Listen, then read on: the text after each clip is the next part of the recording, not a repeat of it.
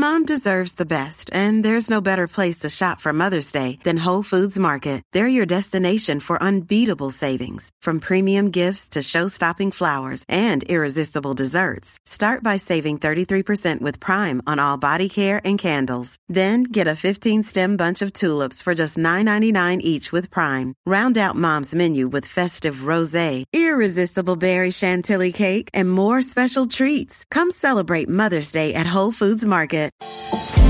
Hello, Oregon. It's Friday, May 8th. This is Elliot Njus with a news briefing from the Oregonian and Oregon Live. Oregon will take its first steps toward reopening public life as soon as next Friday in some counties. Governor Kate Brown announced the plans Thursday, even as she tried to temper Oregonians' expectations. Reopening any part of our state also comes with risk. This virus is still very dangerous and it still poses a great threat. Until there is a vaccine, unfortunately, we will not be able to go back to life as we knew it. Outdoor recreation, restaurants, shopping malls, breweries, salons, and tattoo parlors will be creeping back into existence, provided their counties can get approval to reopen. Counties will need to show they can meet seven public health criteria, including adequate testing and hospital capacity. Rural areas are likely to reopen first, while the state's largest counties will likely struggle to meet the requirements. There will be restrictions on operating hours and occupancy for businesses, and they'll be required to maintain physical distance. Some workers will be required to wear face coverings, while businesses themselves are encouraged to establish mandatory face covering policies for customers. Gatherings will be limited to 25 in counties with approved reopening plans, Live sports events, concerts, theater, festivals, and conventions won't be permitted until there's effective prevention and treatment available, putting a damper on summer events and a question mark over fall sports.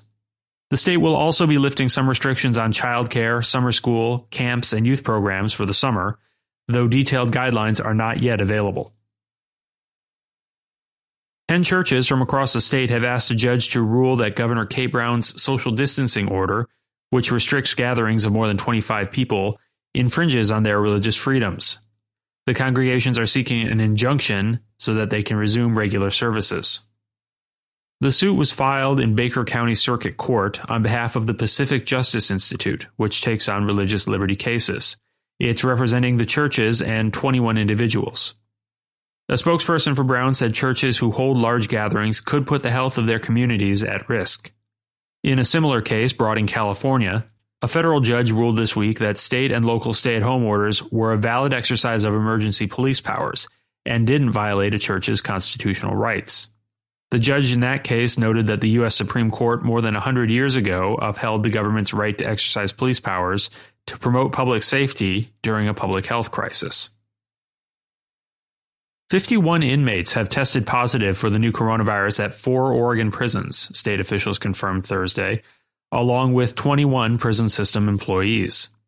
Shutter Creek Correctional Institution, a minimum security prison in North Bend, has 25 cases among inmates, the largest outbreak in the state prison system. Another outbreak at Oregon State Penitentiary in Salem, the state's only maximum security prison, continues to grow. Corrections officials reported eight new cases on Thursday, bringing the total to 18 in a population of nearly 2,000. Meanwhile, just 249 inmates overall had been tested, about 1.6% of the statewide prison population, which tops 14,000. The low testing rate has prompted prisoner advocates and corrections workers' union leaders to demand that the state ramp up testing at prisons with COVID 19 infections. One issue is that some prisoners have declined to seek testing, fearing that they could be transferred to another facility for treatment. The Oregon Air National Guard's 142nd and 173rd Fighter Wings are planning numerous F 15 Eagle flyovers Friday morning throughout Oregon and southwest Washington in honor of healthcare workers, first responders, and others essential to battling the coronavirus outbreak. The F 15s will be flown at about 1,500 feet above ground level at speeds of approximately 400 miles per hour. The first flyover is scheduled for 8:50 a.m. when the 142nd Wing salutes PeaceHealth Southwest Medical Center in Vancouver. They'll then head as far as the Dalles, Astoria, Newport, and Burns. They'll be over the Portland area during much of the 9 o'clock hour. Thanks for listening. For more news, pick up a copy of The Oregonian or go to OregonLive.com.